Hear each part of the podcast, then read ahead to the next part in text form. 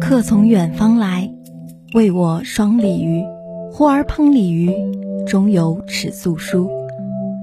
长贵读素书，书中竟何如？上言加餐时，下言长相忆。从驿站到邮局，再到电子传感；从结绳到尺牍，再到纸张。书信所承之万语千言，不过迢迢万里，不断千年。嘘，你听，他的信。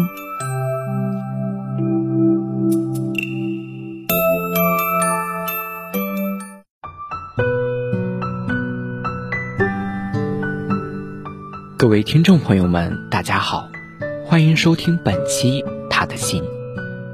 日升月落之间，生活在一步一步向前迈进。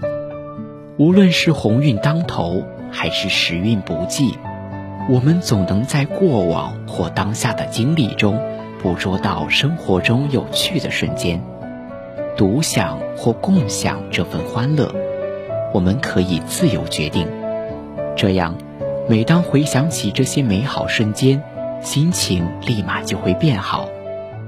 今天要和小耳朵们分享的是来自张爱玲的文章《公寓生活寄趣》，让我们与主播佳琪、浩然一起穿梭时空，品味上世纪的公寓生活，感受平凡生活中的乐趣。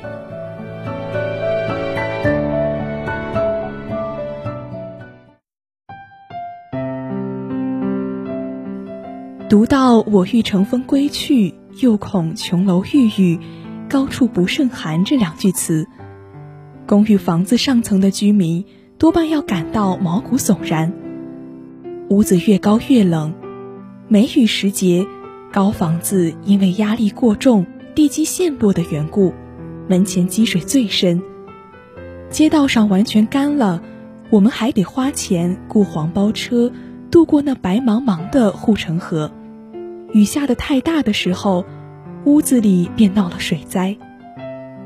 风如果不朝这边吹的话，高楼上的雨倒是可爱的。有一天下了一黄昏的雨，出去的时候忘了关窗户，回来一开门，一房的风声雨味。放眼望出去，是碧蓝的萧萧的夜，远处略有淡灯摇曳，多数的人家还没点灯。常常觉得不可解，街道上的喧声，六楼上听得分外清楚，仿佛就在耳根底下。正如一个人年纪越高，距离童年渐渐远了，小时的琐碎回忆反而渐渐亲切明晰起来。我喜欢听市声，比我较有诗意的人在枕上听松涛，听海啸。只有冬季里，北风彻夜吹着常青树，还有一点电车的韵味。常年住在闹市里的人，大约非得出了城之后才知道他离不了一些什么。城里人的思想背景是条纹布的幔子，淡淡的白条子便是行驰着的电车，平行的匀静的声响的河流，汩汩流入下意识里去。我们的公寓近电车厂邻，可是我始终没弄清楚电车是几点钟回家。车里的灯点得雪亮，专做下班售票员生意的小贩们满身兜售着面包。有时候电车全进场了，单剩下一辆，神秘的像被遗弃了似的，停在街心。从上面望下去，只见它在半夜的月光中袒露着白肚皮。这里的小贩所卖的吃食没有多少典雅的名色，我们也从来没有坠下篮子去买过东西。也许我们应该试着掉下篮子去。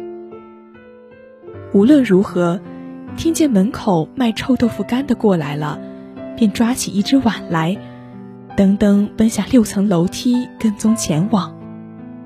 在远远的一条街上访到了臭豆腐干担子的下落，买到了之后再乘电梯上来，似乎总有点可笑。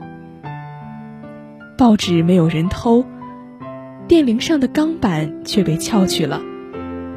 看门的巡警倒有2个，虽不是双生子，一样都是翻领里面竖起了木渣渣的黄脸，短与长筒袜之间露出木渣渣的黄膝盖。上班的时候一般都是横在一张躺椅上睡觉，揽住了信箱。许多身边杂事自有他们的愉快性质，看不到田园里的茄子，到菜场上去看看也好。新绿的豌豆，熟艳的辣椒，金黄的面筋，像太阳里的肥皂泡。把菠菜洗过了，倒在油锅里，每每有1-2片碎叶子粘在面篓底上，抖也抖不下来。迎着亮，脆生生的枝叶在竹片编成的方格子上招展着，使人联想到篱上的扁豆花。公寓是最合理想逃世的地方。厌倦了大都会的人们，往往记着和平幽静的乡村，心心念念盼望着有一天能够告老归田，养蜂种菜，享点清福。人类天生爱管闲事，既然被看者没有多大损失，而看的人显然得到了片刻的愉悦。为什么我们不向彼此的私生活里偷偷地看一眼呢？凡是牵涉到快乐的受上，就犯不着斤斤计较了。较量些什么呢？长的是磨难，短的是人生。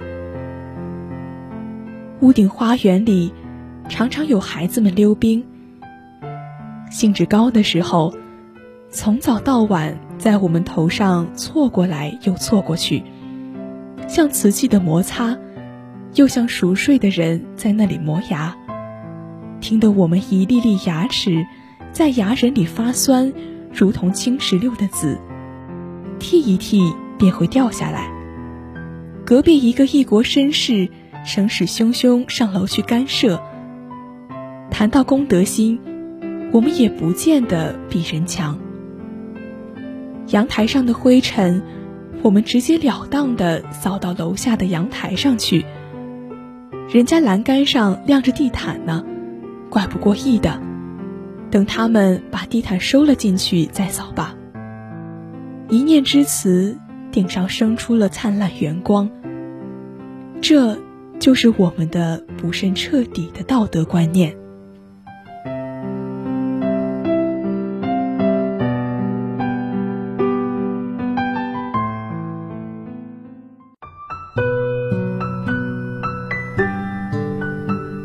文章字里行间展露出张爱玲的率真随性，写的都是世俗生活邻里之间的故事，但却包含着她对人性人生的思考。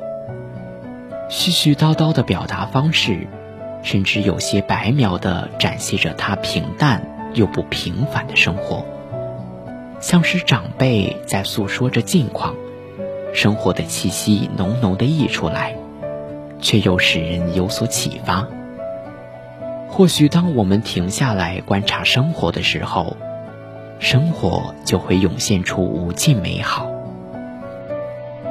嘈杂的传统市场，小门口的路边摊，公交车上三三两两的学生，每次从学校走回家的路上是最放松的时刻。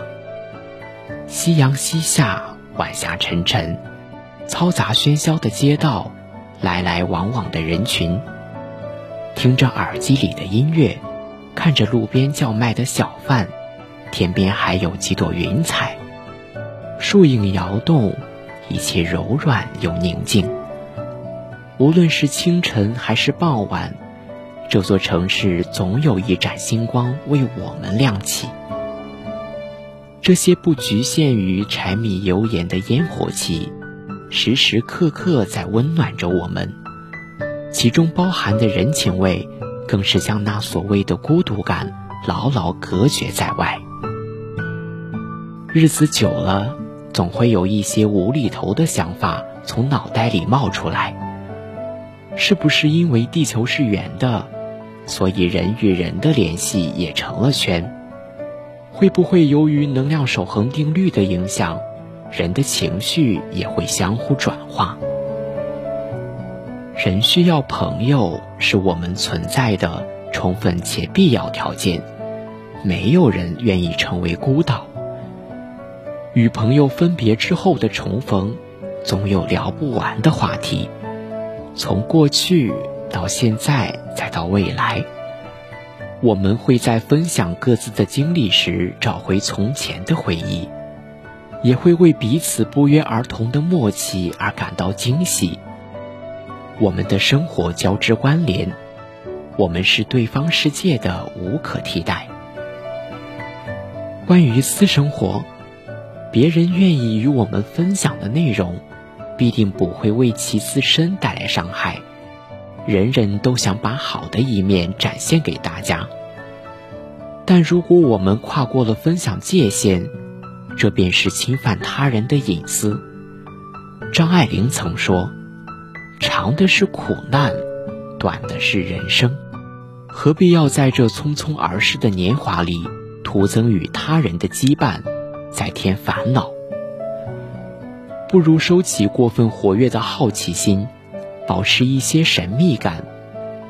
这样的一念之词，既留住了社会生活所需要的公德心，又产生了距离美，对于双方都有利，何乐而不为呢？脱离滤镜的真相，就是别人的生活我们无法完全了解，顶多算窥其一二。与其为了他人的地狱伤心难过，不如用心解读自己的快乐。并非人人都是真善美，但我们始终相信正义永远会战胜邪恶。其实这个世界偶尔也擅长创造惊喜，人因为热爱生活才能被治愈。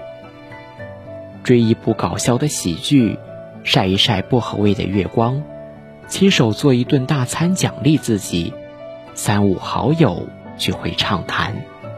每一件关于自我的小事儿，积累多了就会带来加倍的快乐。随着时间的流逝，我们在前进途中不断开启一次次新的旅途，在这其中，来自对平静、舒淡、简朴生活的一种热爱，造就了生活的清欢。不论是住在高楼大厦，还是畅游在田野乡间，只要带着一颗热爱生活的心，做一个有趣的人，不再为错过而感到懊悔，就能永远活得风生自在，清醒通透。希望大家在世间的每日都能面向太阳，追着光野蛮生长，伴着花香的月光入眠，夜里也有好梦一场。随心记录生活的美好瞬间，做一个食尽人间烟火气，仍有浪漫伴终身的妙人儿。